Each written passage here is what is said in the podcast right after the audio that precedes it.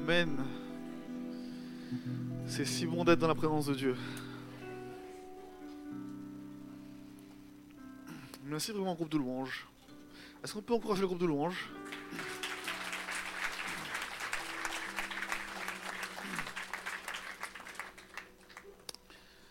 Amen.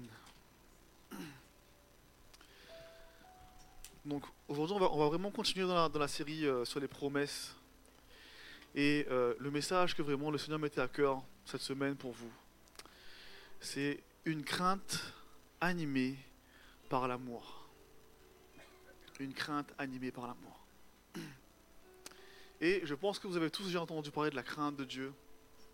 Et en étudiant ce sujet-là, le Seigneur m'a vraiment mis à cœur de, commencer par à- à étudier l'origine de la crainte, l'origine de la peur, l'origine des peurs que nous avons en tant qu'être humain et en tant que chrétien. Et vous savez, on a tous des craintes dans nos vies. On a euh, des craintes, craintes diverses. Il y en a qui ont des phobies. Par exemple, mon épouse, elle, elle a la phobie des araignées.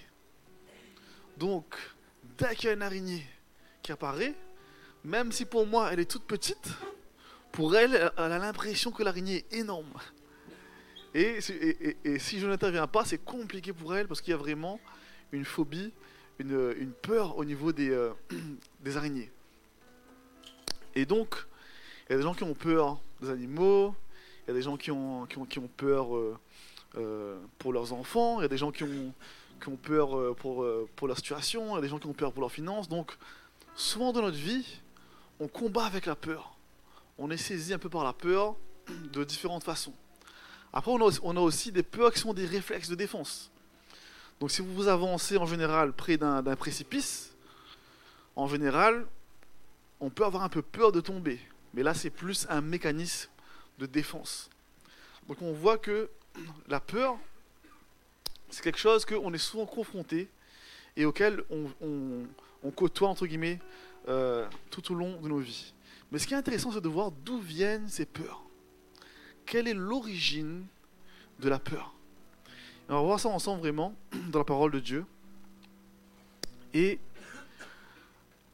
et pour cela, il faut remonter depuis le Jardin d'Éden. Il faut remonter depuis Adam et Ève. On va lire ensemble dans Genèse 3, au verset 8, où il est écrit Alors ils entendirent la voix de l'Éternel Dieu, qui parcourait le jardin vers le soir. Et l'homme et sa femme se cachèrent loin de la face de Dieu, au milieu des arbres du jardin. Mais l'Éternel Dieu appela l'homme et lui dit Où es-tu? Il répondit J'ai entendu ta voix dans le jardin et j'ai eu peur, parce que je suis nu et je me suis caché.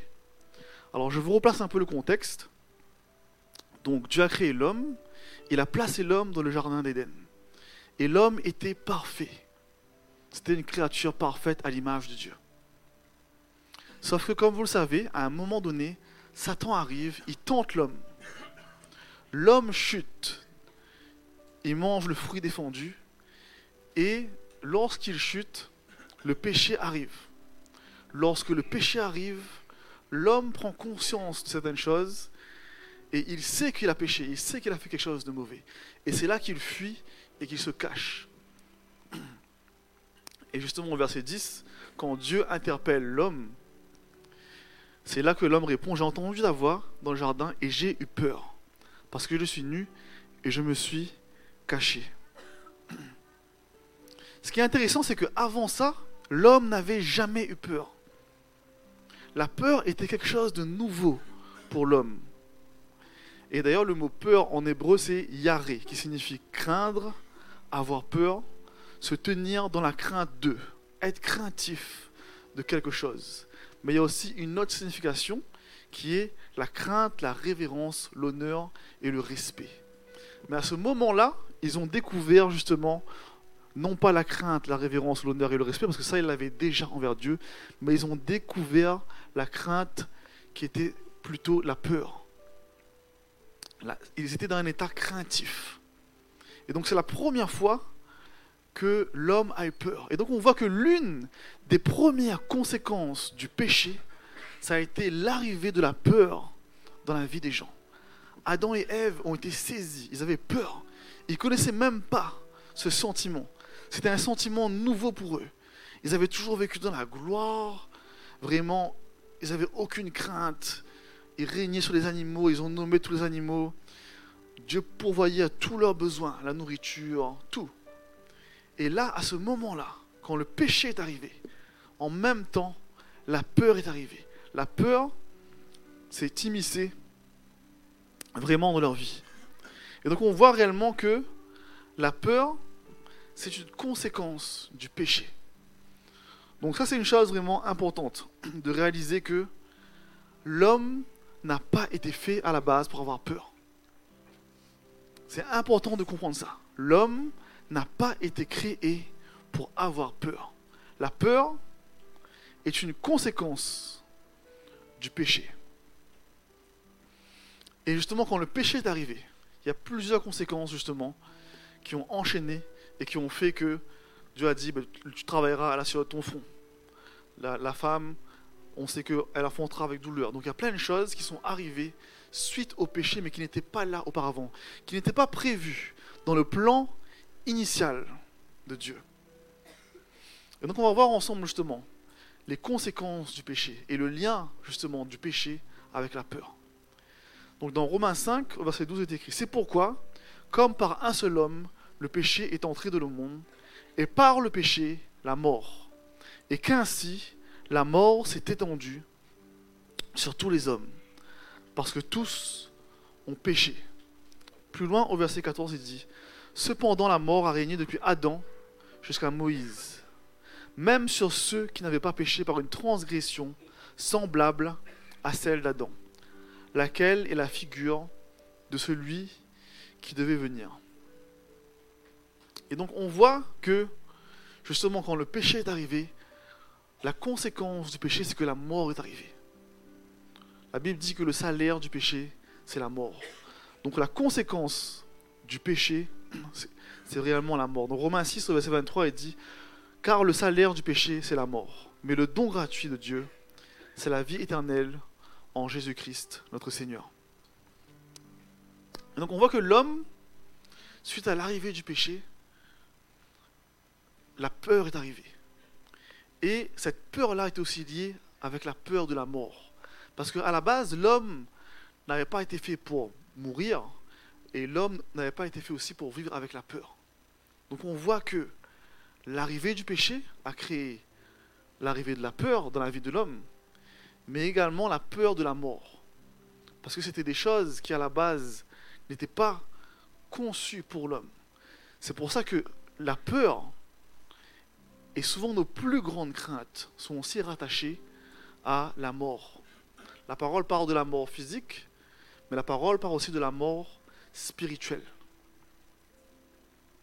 Et d'ailleurs, la parole est claire à ce sujet. Elle nous dit qu'on ne doit pas craindre la mort physique, mais la mort spirituel. Donc dans Romains 6, au verset, euh, dans, dans, Matthieu 10, excusez-moi, Matthieu 10 au verset 28, il est écrit Ne craignez pas ceux qui tuent le corps et qui ne peuvent tuer l'âme. Craignez plutôt celui qui peut faire périr l'âme et le corps dans la GN. Amen. Et donc on voit que la parole de Dieu nous met vraiment l'accent là-dessus inconsciemment, les hommes, croyants ou non croyants, ils ont au fond d'eux cette crainte, cette peur, cette peur de la mort. Qu'est-ce qu'il y a après la mort? La mort spirituelle. Qu'est-ce qu'il y a après la vie? Est-ce que je vais aller avec Dieu dans la vie éternelle ou est-ce que je vais aller dans la GN, dans la mort éternelle? Mais si on réfléchit bien, qu'est-ce qui souvent fait qu'on a peur? C'est justement parce que inconsciemment, on, on ne réalise pas que nos, craintes sont aussi rattachées à cette peur, cette peur de la mort, cette peur de qu'est-ce qu'il y a après la mort, toutes ces choses-là. Et imaginez, imaginez-vous une vie où vous n'auriez pas peur de mourir. Imaginez que vous avez des enfants. Souvent, qu'est-ce qui se passe? On a des enfants et, par exemple, mon épouse, elle est un peu plus euh, stricte que moi pour les enfants. Quand les enfants sortent, Elle dit bon, il faut absolument qu'il y ait un adulte avec, il faut garder, il faut surveiller, faire attention. Donc moi je sais un peu plus l'ancienne école, laisse-moi la jouer un peu. et voilà, il faut, les laisser un peu s'en sortir, tout ça, et, et faire aussi confiance à Dieu. Mais souvent, on a peur que nos enfants se blessent. On a peur qu'il y ait un accident. On a peur qu'il euh, lui arrive quelque chose et, qu'il peut mourir. Donc, souvent, on, vit parce que voilà, on, on, interprète les choses sous le regard de la peur. Et imaginez une vie où vous ne craignez pas la mort, où vous savez que quel que soit ce qui se passe, rien ne peut vous arriver. Rien peut arriver à vos enfants. Rien ne peut vous arriver. Mais là, vous aurez abordé les choses différemment. D'accord? Pourquoi? Parce que la peur n'est plus là. Lorsque la peur n'est plus là, on aborde les choses différemment. Et souvent, la, peur est comme un tuteur, mais un mauvais tuteur. Parce qu'il va, il va nous pousser à faire des choses, non pas animées par la raison ou par la logique, mais par la peur. Et euh, c'est important de, réaliser que souvent, on fait les choses, on réagit, on, on, oriente nos choix de vie influencés par la peur. Mais la parole est claire, la parole nous dit que l'amour, c'est la seule chose qui est capable de chasser la peur, qui est capable de bannir la peur. Mais souvent, on a souvent entendu ce verset-là. Combien d'entre vous, vous avez été dans une situation où vous aviez peur et vous avez juste déclaré ce verset L'amour bannit la peur. Je déclare que l'amour bannit la peur. Mais vous déclarez le verset, vous avez toujours peur. Pourquoi? Parce que on cite un verset, mais on ne réalise pas la profondeur et la puissance du verset. On n'a pas compris réellement c'est quoi l'amour qui bannit la peur? Et c'est ce qu'on va, on va essayer de voir ensemble ce matin. Donc dans 1 Jean 4, au verset 18, il est écrit il n'y a pas de peur dans l'amour. Au contraire, l'amour parfait chasse la peur. Car la peur implique une punition. Celui qui éprouve de la peur n'est pas parfait dans l'amour. Donc là, ce qui est important dans ce verset-là, c'est deux choses. L'amour parfait, c'est quoi l'amour parfait Qui bannit la peur? Et une autre chose, c'est celui qui éprouve de la peur n'est pas parfait dans l'amour. Donc la question c'est, c'est quoi l'amour parfait? Parce que moi, avant, je me suis déjà posé plusieurs fois la question, je me suis dit, Seigneur, ben, aide-moi à avoir cet amour, cet amour parfait, qui me permet de ne pas avoir peur, quelles que soient les circonstances, pour ma famille, pour mon foyer, pour ma situation financière. Et souvent je priais, je dis Seigneur Jésus, Aide-moi à avoir cet amour, Seigneur Jésus, vraiment qui me permet de ne pas avoir peur. Et j'essayais de, demander à Dieu, ben Seigneur, peut-être que je t'aime pas assez si j'ai peur, peut-être que, peut-être que mon amour est pas assez grand pour toi, peut-être que j'ai pas assez compris comment est-ce qu'il fallait t'aimer, parce que malgré tous les efforts que je fais, je combats toujours, je lutte toujours avec des peurs. Et c'est là que le Seigneur m'a révélé c'est quoi l'amour parfait. Et on va lire un peu plus loin dans 1 Jean 4. Dans 1 Jean 4, au verset 10, il dit Et cet amour consiste non point en ce que nous avons aimé Dieu, mais en ce qu'il nous a aimés et a envoyé son Fils comme victime expiatoire pour nos péchés. Amen. Une autre version dit, la version de Passion dit, Il nous a aimés bien avant que nous l'aimions. C'était son amour, pas le nôtre. Il l'a prouvé en envoyant son Fils pour être l'offrande sacrificielle agréable pour enlever nos péchés.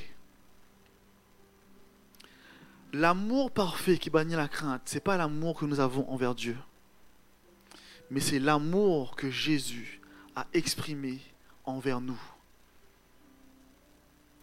C'est lorsque tu réalises cet amour que tu es capable d'être libéré de tes craintes, d'être libéré de tes peurs. Vous savez, souvent la crainte, la peur, est, euh, est rattaché justement euh, au fait que on sait qu'il y a un châtiment, une sentence, une condamnation qui est liée au péché. Mais qu'est-ce que Dieu veut nous dire? Jésus, son Fils, a été livré comme une victime expiatoire pour nos péchés.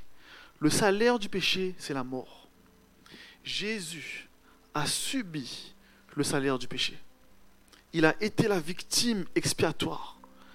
Il, a vécu justement le salaire du péché. Ce pourquoi on avait peur, tout ce pourquoi ce qu'on craint, c'est ce qu'il a vécu. Et justement, si Jésus a vécu ça, c'est pour que nous puissions être libérés de nos peurs. Tu dois vraiment grandir dans la révélation de son amour. Plus tu réalises ce que Jésus a fait, et moins tu vas avoir peur. Parce que, quand tu réalises que ce pourquoi tu avais peur, Jésus l'a vécu. Tu avais peur de mourir, tu avais peur de subir le jugement, tu avais peur de subir la condamnation, tu avais peur de subir le châtiment. Toutes ces choses, Jésus l'a subi à la croix pour toi. Pour que justement, tu n'aies pas à le subir. Et donc quand tu réalises l'amour de Jésus, tout ce qu'il a accompli à la croix, c'est là que son amour te libère de la peur. Parce que je te dis, ok, le châtiment qui devait tomber sur moi est tombé sur lui. La souffrance que j'aurais dû subir, c'est lui qui a souffert. La condamnation que j'aurais dû recevoir, c'est lui qui l'a reçue. Alors je n'ai plus à avoir peur. Il a déjà payé le prix. Il a déjà souffert. Il a déjà été condamné. Il a déjà été livré. Alors moi, je n'ai qu'à recevoir son amour, recevoir son sacrifice, recevoir ce qu'il a fait pour moi. Dans Jean 3,16, il est écrit Car Dieu a tant aimé le monde qu'il a donné son Fils unique, afin que quiconque croit en lui ne périsse point, mais qu'il ait la vie éternelle. Dieu, en effet, n'a pas envoyé son Fils dans le monde pour qu'il juge le monde, mais pour que le monde soit sauvé par lui. Jésus n'a pas été envoyé pour te juger. Il savait que tu étais déjà condamné. Il savait qu'on était, qu'on était déjà fini sans lui. Il est venu pour nous sauver. Il est venu pour prendre justement la condamnation. Et donc nous, qu'est-ce qu'on doit faire? On doit recevoir cet amour. On doit recevoir, grandir dans la révélation de cet amour. Dans Romains 5, au verset 8, il est écrit Mais Dieu prouve son amour envers nous, en ce que lorsque nous étions encore pécheurs, Christ est mort pour nous. Dans Romains 8, au verset 32, Lui qui n'a point épargné son propre Fils, mais qui l'a livré pour nous tous, comment ne nous, donnera-t-il pas aussi toutes choses avec lui? Christ est mort pour nous. Christ a pris sur lui le salaire du péché. Christ a vaincu la mort. Christ a vaincu l'objet, la racine même de nos craintes, de nos peurs. Donc, c'est la chose qu'on doit le plus redouter, qui est la mort spirituelle. Si Jésus a déjà vaincu cette chose, alors pourquoi est-ce que tu dois avoir peur des autres choses? Toutes les, au- les autres peurs ne sont rien comparées à ce que Jésus a accompli pour nous. Donc lorsque tu réalises que Jésus a déjà fait le plus difficile, il a déjà payé le prix, alors c'est là que tu peux recevoir cet amour parfait, l'amour de Jésus-Christ, l'amour qui bannit la crainte, l'amour qui te permet d'affronter les circonstances. Parce que justement, si Dieu n'a pas épargné son Fils, est-ce que tu penses qu'il ne va pas t'aider dans ta situation financière? À combattre cette peur Est-ce que tu penses qu'il ne va pas t'aider dans ton couple? Est-ce que tu penses qu'il ne va pas t'aider à combattre la maladie? Est-ce que tu penses qu'il ne va pas t'aider à faire même face aux personnes peut-être qui te font peur que ce soit dans ton entourage ou dans ton travail? on a un Dieu plein d'amour. Et on doit réaliser que cet, cet amour parfait qui est capable de nous aider vraiment à grandir et à justement affronter et à vaincre nos peurs. Donc si Jésus a vaincu la mort, tu n'as plus à avoir peur. Tu n'as plus à avoir peur. Mon frère, ma soeur. Peur du lendemain. Peur pour ton foyer. Peur pour tes finances. Peur pour ta famille. Peur de la mort. Toutes ces choses, tu n'as plus à avoir peur. Et vous savez que cet amour, c'est aussi un amour qui inspire. Lorsqu'on voit ce que Jésus a fait, il était là pour les autres, il était présent. Il a toujours aidé son prochain. Il s'est toujours rabaissé. Il s'est toujours humilié. C'est un amour parfait. C'est un, amour qui inspire. C'est un amour qui ne faillit pas. Tu dois réaliser que l'amour de Jésus ne faillit pas. Quelles que soient les circonstances, son amour ne faillit jamais.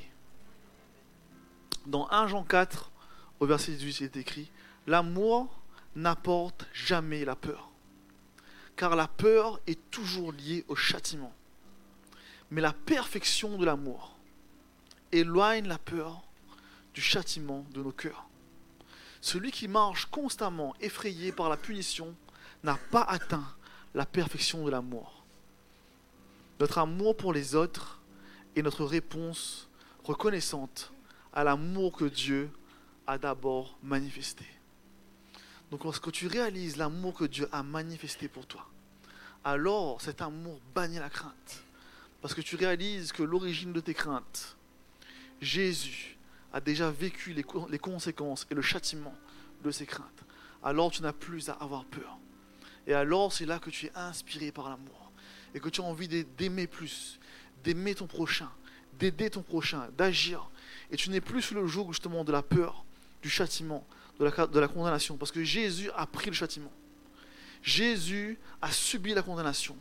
Jésus a subi le jugement pour que justement on ait pu à subir ces choses-là. Et on va lire ensemble un passage qui est un, peu long, mais qui, pour moi est vraiment un, un passage qui reflète aussi l'amour de Dieu.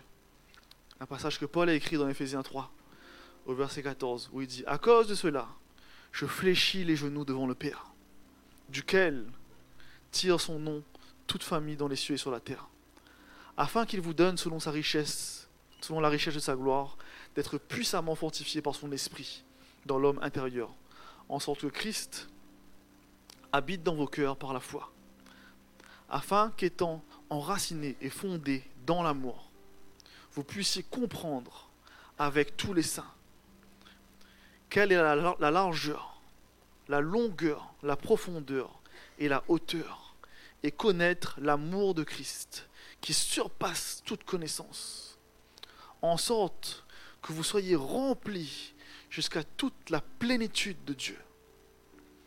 Or, à celui qui peut faire, par la puissance qui agit en nous, infiniment au-delà de tout ce que nous demandons ou pensons, à lui soit la gloire dans l'Église, en Jésus-Christ, dans toutes les générations, au siècle des siècles. Amen. Je crois qu'on peut vraiment applaudir pour ça. Un Dieu qui peut faire au-delà de ce qu'on peut imaginer. C'est quelque chose d'extraordinaire. Moi-même, de plus en plus, je réalise que plus tu réalises l'amour de Dieu, plus tu t'abandonnes à lui, et plus tu vois que Dieu est capable de faire au-delà de ce qu'on ce qu'on peut imaginer. Et plus tu réalises justement l'amour de Dieu, et plus tu commences à être vraiment rempli aussi de cette crainte de Dieu. Mais non pas cette crainte animée par la peur, mais une crainte animée par l'amour. Mais vraiment, avant qu'on creuse plus dans la crainte, on va voir ensemble, c'est quoi la crainte réellement? C'est quoi la crainte de l'éternel? La crainte de l'éternel, c'est réellement une vie de piété, c'est une vie de dépendance, c'est une vie où on s'abandonne à lui, où on, apprend à lui faire confiance, où on apprend à lui faire confiance, à dépendre de lui, à être obéissant à sa parole. mais aussi juste à savoir s'abandonner. Dans 1 Samuel 12, au verset 14, il est écrit, Si vous craignez l'Éternel, si vous le servez, si vous obéissez à sa voix, et si vous n'êtes pas un rebelle à la parole de l'Éternel, vous vous attacherez à l'Éternel votre Dieu, vous et le roi qui règne sur vous. Mais souvent, on a, on a eu une approche de la crainte qui était une approche de la crainte animée par la peur, par la mauvaise peur. Et on voit dans le jardin, lorsque l'homme pêche, il a peur, donc il va se cacher, donc il fuit Dieu. Et Dieu vient le voir, non pas pour le, pour, euh, pour le, condamner, mais ils ont peur. Et souvent, quand, quand moi j'ai grandi dans, dans, une famille chrétienne, j'entendais beaucoup la crainte de Dieu, mais c'était une, crainte très euh, condamnatrice. C'est oui, si tu crains pas Dieu, tu vas aller en enfer. Si tu crains pas Dieu, là, tu vas goûter là tu vas, tu, vas voir là, tu vas, subir encore euh, toutes les conséquences du péché si tu n'es pas fidèle, tu vas, tu vas tomber malade, ceci, cela, etc. Donc c'est une espèce de crainte qui pousse les gens à croire en Dieu, mais parce qu'ils ont peur du jugement et parce qu'ils ont peur d'aller en enfer. Ils disent, oh purée, là si je me convertis pas là, là ça va être sérieux pour moi là. Et donc là, on est dans une attitude craintive, mais une mauvaise crainte. Une crainte qui te pousse à faire les choses par obligation et par contrainte. D'accord? C'est comme si dans un couple, si une femme craint son mari avec une bonne crainte, donc si elle est tendrement dévouée par amour pour son mari, elle a une bonne crainte pour son mari, elle va faire les choses par amour.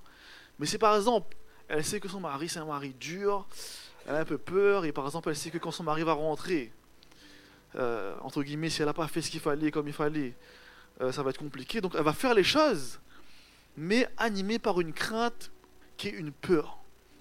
Et donc là, effectivement, les choses vont être faites, mais pas avec une bonne attitude de cœur.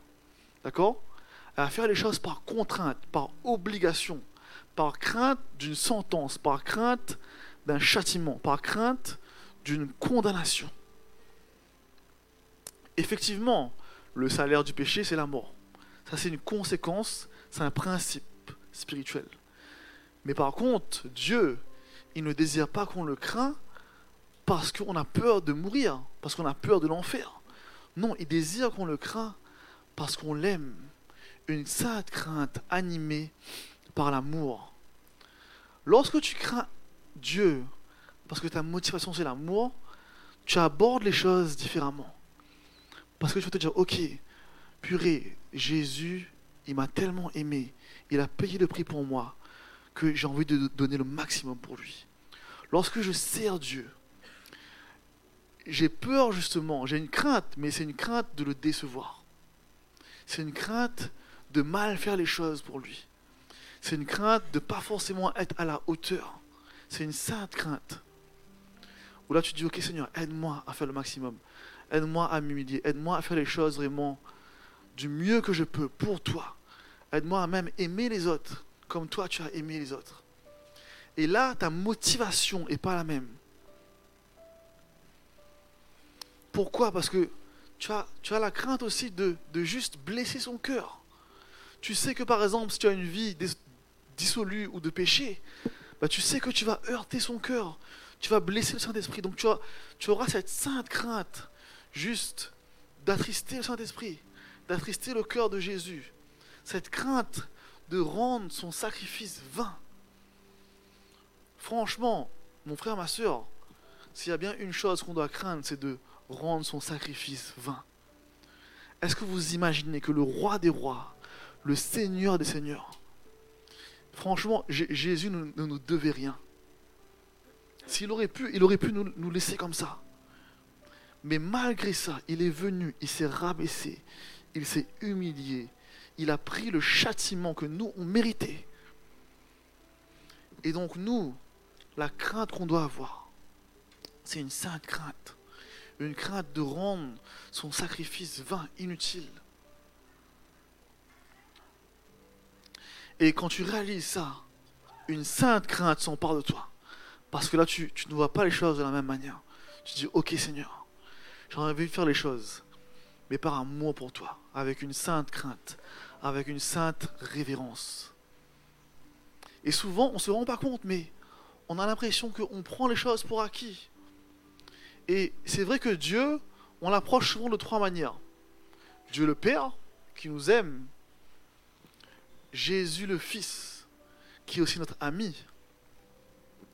Mais on oublie que c'est le roi des rois, le Seigneur des seigneurs. Imaginez que demain, euh, le président euh, des États-Unis vient manger chez vous. Comment est-ce que vous allez l'accueillir? Là, je suis sûr que là, vous allez préparer, nettoyer la maison propre, nickel, essayer de faire un super plat, bien vous habiller, vous parfumer. Vous allez essayer d'avoir vraiment un accueil, une révérence à la hauteur de la personne que vous allez accueillir. D'accord? Par exemple, pour les musiciens, si vous êtes fan euh, d'un grand chanteur, d'un groupe, si vous savez que par exemple vous allez jouer euh, un chant en présence de la personne qui a composé ce chant-là que vous aimez, que vous êtes fan, ben là vous allez vous donner à fond, préparer, répéter le chant pour qu'il n'y ait pas une fausse note et pour que justement la personne soit honorée en vous écoutant. Ben souvent, on a plus une crainte et une conscience devant les hommes que devant Dieu. Est-ce que vous savez que quand on est là, ensemble, le roi des rois est avec nous? Le Seigneur des seigneurs. Quand on accueille le roi, c'est pas n'importe qui, c'est le roi de l'univers. C'est Jésus-Christ, celui devant qui tout genou fléchira sur la terre, dans les ciels, dans le ciel et sous la terre. Quand on réalise ça, on se dit ok, c'est vrai que Dieu est bon et qu'on a, on a une grâce, mais on doit aussi avoir une sainte révérence. On doit réaliser que, euh, voilà, euh, on n'est pas là non plus pour, euh, pour négliger le roi des rois. Et c'est là que tu as justement une sainte crainte de Dieu. Parce que tu dis, ok, c'est pas, c'est pas n'importe qui. C'est le roi des rois.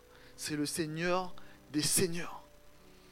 Et en plus, il nous a prouvé par le sacrifice de son Fils qu'il nous aimait par-dessus tout. Donc à plus forte raison, on doit faire les choses pour lui avec cette sainte crainte, cette sainte révérence. Amen. Et ce qui est magnifique avec Dieu, c'est que quand le Seigneur nous demande des choses, souvent ces choses sont des conséquences naturelles. D'accord? Quand tu aimes ta femme, tes enfants, est-ce que tu fais les choses par contrainte? Non. Quand tu, quand tu vas acheter un cadeau pour tes enfants, s'il faut que tu fasses des heures sup, que tu travailles pour avoir une prime, pour pouvoir acheter un cadeau parce que ton fils voulait un cadeau et, qu'il fallait que tu travailles, bah, tu vas le faire avec plaisir. Donc c'est pas une contrainte en réalité. Donc la crainte n'est pas une contrainte. Et lorsque tu aimes et que tu es animé par l'amour, tu fais les choses avec plaisir. Tu fais les choses vraiment parce que tu aimes l'autre. Tu vas prendre ton temps, tu vas consacrer du temps, tu vas donner de ton temps, de ton énergie, même de tes finances, parce que tu aimes et parce que tu as envie de partager cet amour. Je veux quand tu aimes Jésus là, tu as envie que les autres connaissent Jésus. Je veux dire, moi, quand j'ai rencontré Jésus, à l'âge de 12 ans, la première chose que j'ai eu envie de faire, c'était de monter sur le toit de ma maison et de crier Jésus existe, Jésus aime, Jésus est merveilleux. Parce que j'ai tellement réalisé l'amour de Dieu. Je me suis dit, purée, comment est-ce que les gens ne peuvent pas réaliser qu'on a un Dieu qui nous aime et qui est si merveilleux? Je veux dire, c'est, juste inconcevable. Quand tu sais ce que les gens loupent, tu te dis, purée, tu as envie que les gens connaissent Dieu. Et donc ton amour te pousse à faire les choses pour les autres. Parce que tu as envie de partager. C'est comme quand tu as vu un bon film tu avais un bon film au cinéma, tu te dis, oh purée, ce film-là est bien. Tu te dis, il faudrait vraiment que voir ce film-là, il est vraiment extra. Là, tu as vu la scène de combat avec le, euh, le gars qui a, qui a battu l'ennemi, tout ça. Tu as envie de partager une expérience avec les autres. Mais quand tu rencontres l'amour de Jésus, c'est pareil, c'est même infiniment mieux. Tu as envie que les autres expérimentent l'amour de Jésus, qu'ils puissent vivre cette liberté, cette paix, cette joie, du fait qu'ils n'ont plus peur du lendemain, ils n'ont plus de crainte. Et là, tu peux avancer sereinement. Et tu as envie que les autres vivent ça. Amen? Et en plus, le Seigneur, dans sa bonté, il nous donne aussi des promesses. On est dans la, série des promesses. Est-ce que vous savez qu'il y a des promesses rattachées à la crainte? Je veux dire, même moi, je ne savais pas. Étudié la parole de Dieu, je me dis, ben, enfin, comment on n'a jamais fini d'apprendre. On va voir un peu ensemble, justement, quelles sont les promesses rattachées à la crainte, à la crainte de Dieu. La crainte de Dieu te donne la sagesse et l'intelligence. Dans Job 28, au verset 28, il est écrit Puis il dit à l'homme Voici la crainte du Seigneur, c'est la sagesse. S'éloigner du mal, c'est l'intelligence. Dans Proverbe 15, verset 33, il est écrit La crainte de l'Éternel enseigne la sagesse et l'humilité précède la gloire. La crainte, c'est aussi une source de vie et une protection pour chacun de nous. Dans Proverbe 14, verset 27, il est écrit la crainte de l'Éternel est une source de vie pour détourner des pièges de la mort. La crainte t'aide aussi à avoir une vie où tu, tu es doté d'une meilleure raison. Donc la crainte te donne la raison. Donc Psaume 111, verset 10 dit La crainte de l'Éternel est le commencement de la sagesse. Tous ceux qui l'observent ont une raison saine. Sa gloire subsiste à jamais. La crainte de Dieu te fait grandir dans l'humilité. Proverbe 22, verset 4 dit Le fruit de l'humilité, de la crainte de l'Éternel, c'est la richesse, la gloire et la vie. La crainte de Dieu provoque le dégoût du péché. Proverbe 23, verset 17 dit que ton cœur n'envie point les pécheurs, mais qu'il est toujours la crainte de l'éternel. Quand tu crains un Dieu, tu n'as même plus envie de pécher. Parce que tu sais que si tu pêches, tu vas heurter le cœur de Dieu. Et tu auras tellement d'amour pour lui que tu vas dire Non, Seigneur, tu sais quoi? Des fois, ma chair me tente, mais par amour pour toi, j'ai pas envie de pécher. Parce que j'ai pas envie de me déconnecter de toi. J'ai pas envie de rendre ce que tu as accompli pour moi vain inutile. La crainte de Dieu active sa bonté à ton égard. Dans le psaume 31, verset 19, il est écrit Ô combien est grande la bonté, ta bonté, que tu tiens en réserve pour ceux qui te craignent, que tu témoignes à ceux qui cherchent en toi leur refuge à la vue des fils de l'homme. Le psaume 115, verset 13 dit Il bénira ceux qui craignent l'Éternel, les petits et les grands. Et pour finir, la crainte de Dieu augmente les jours de ta vie. Donc si tu veux vivre longtemps, voilà une solution. Tu vois, des fois les gens ils, disent voilà, faut prendre des vitamines, manger, faire du sport. C'est vrai, il faut faire toutes ces choses-là. Mais il y a aussi un remède spirituel, la crainte de Dieu. Donc Proverbe 10, verset 27 dit La crainte de l'Éternel augmente les jours mais les années des méchants sont abrégées.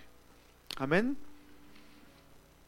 Donc on voit que en plus de ça, Dieu te donne des promesses, des bénédictions qui sont rattachées à la crainte. On a un Dieu vraiment extraordinaire. Ah là.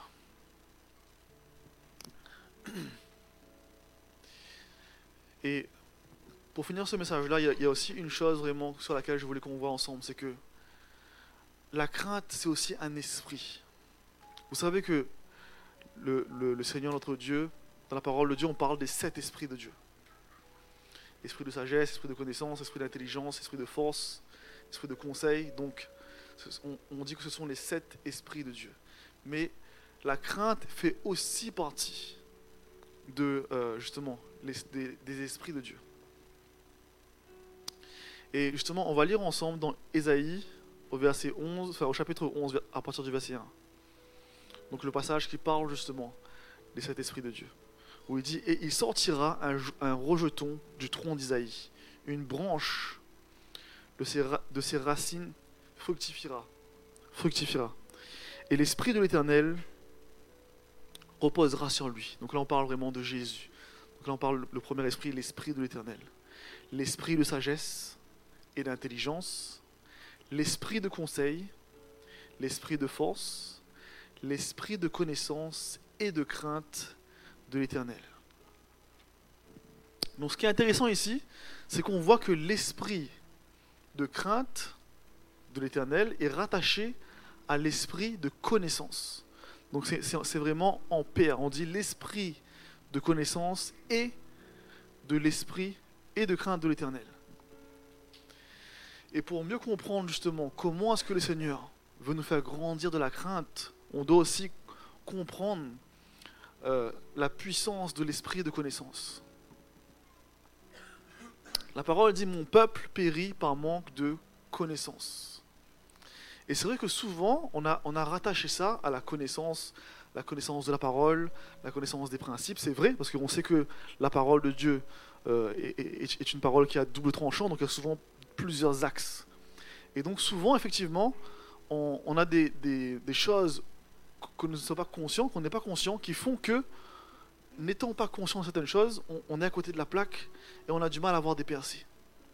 Mais à côté de ça, à côté de la connaissance même intellectuelle et de la connaissance des principes spirituels, il y a aussi une autre connaissance que Dieu veut qu'on grandisse dedans. Et euh, cette connaissance, c'est la connaissance de l'éternel. Dieu veut qu'on le connaisse. Et le mot connaissance dans la Bible est utilisé pour plusieurs choses. Par exemple, quand Adam et Ève ont eu leur enfant, on dit que Adam connut Ève. Donc la connaissance, c'est aussi en lien avec l'intimité. C'est avoir une intimité, c'est expérimenter vraiment Dieu, expérimenter son esprit, expérimenter que son esprit est réel. Donc, plus tu grandis dans la connaissance de Dieu, plus tu expérimentes la connaissance de Dieu, plus tu développes une communication, plus Dieu te révèle son amour, plus tu le connais et plus la crainte de Dieu va grandir en toi. Parce que tu connais Dieu. Tu as cette intimité avec lui. Tu as ce cœur à cœur avec lui. Et plus tu vas l'aimer, plus tu vas le connaître, et plus ta crainte va grandir. Parce que justement, tu vas mieux le connaître. Et, en le connaissant, tu vas réaliser justement, comme, il dit, la largeur, la longueur, la hauteur, la profondeur de son amour. Tu vas réaliser que c'est réellement le roi des rois, le seigneur des seigneurs. Tu vas réaliser sa grandeur, son autorité.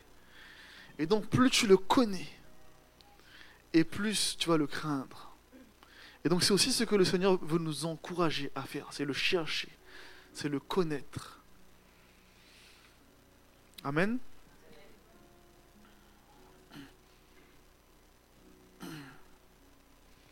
Et donc, quand tu réalises tout ça, on, voit que tout est connecté, tout est lié. Plus tu grandis de son amour, moins tu auras peur.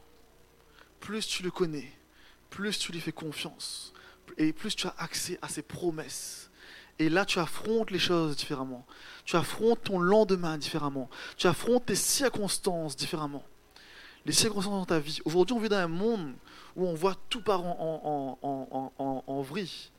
La société, les gens ont peur, ils ont peur des maladies, ils ne savent pas, l'inflation, les prix qui augmentent, les finances, toutes ces choses sont des sources de crainte, des sources de peur. Et effectivement, c'est légitime. Quand on voit comment les choses s'en vont, il y a la guerre en Ukraine, en Russie, on voit la Chine, le, Taïwan, tout ça, donc il y a plein de choses qui se passent. Donc on pourrait se dire, effectivement, il y a de quoi avoir peur, il y a de, quoi avoir des craintes. Sauf que nous, on a quelque chose que le monde n'a pas. On a Jésus-Christ. Amen. Et justement, quand tu réalises celui qui est avec toi, tu sais qu'il est au-delà de toutes ces choses quel que soit ce qui se passe, qu'il y ait la guerre ou pas, qu'il y ait la maladie ou pas, que les circonstances soient difficiles ou pas, tu sais que Jésus a déjà tout accompli. Et que en lui, nous sommes plus que vainqueurs. En lui, nous avons la victoire. En lui, tu as la victoire sur la maladie. En lui, tu as la victoire sur ton couple. En lui, tu as la victoire dans tes finances. En lui, tu as la victoire sur les circonstances. Et en lui, la crainte est bannie. Amen. Et donc, pour finir ce message, je vais juste prendre un temps pour prier pour vous. Seigneur Jésus, je te remercie, Seigneur. Merci parce que tu es mort pour nous à la croix. Merci, Père, parce que tu nous as tant aimés que tu as envoyé ton Fils unique, Jésus-Christ, pour qu'il soit vraiment ce sacrifice vivant, pour qu'il prenne le châtiment, la condamnation, le jugement, pour qu'ils prennent l'objet de nos peurs, de nos craintes, Et par lui, tout a été accompli, Jésus. Alors je te remercie, Seigneur. Je prie vraiment pour mes frères et sœurs. Que vraiment tu puisses les toucher. Je prie que toute peur soit bannie, toute crainte soit chassée. Dans le nom de Jésus. Je prie que cette sainte crainte aussi puisse les saturer. Les visiter, qu'ils puissent grandir de la révélation de l'amour de Christ. Qu'ils puissent grandir dans ce que Jésus a accompli dans leur vie. Pour ne plus avoir peur mais, au contraire à grandir dans cette crainte animée par l'amour, cette crainte qui les aide à aimer leur prochain, à servir Dieu de tout leur cœur. Amen. Merci d'avoir suivi ce message. J'espère que ce message a fortifié votre foi. Merci également pour tous ceux et celles qui euh, nous soutiennent au travers de votre générosité. Vous avez en bas de votre écran un QR code qui vous conduira vers une page qui s'intitule je bénir.com. Merci de nous aider à propager sa parole. D'ailleurs, si ce message a fortifié votre foi et que vous connaissez quelqu'un de votre entourage qui aurait besoin de l'entendre, n'hésitez pas à lui partager ce message. Aussi, je vous encourage, si vous le souhaitez, à vous abonner à notre chaîne YouTube. Nous avons euh, des messages nouveaux chaque semaine. Nous sommes aussi présents sur d'autres médias dont vous aurez donc les liens dans la description ci-dessous. En tout cas, merci de nous avoir suivis. Soyez bénis.